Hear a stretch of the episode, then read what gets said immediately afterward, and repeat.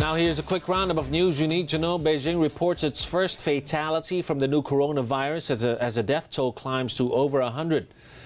Meanwhile, the outbreak in China has reached Sri Lanka and Cambodia. And NBA legend Kobe Bryant set to be posthumously, uh, posthumously inducted into the Basketball Hall of Fame.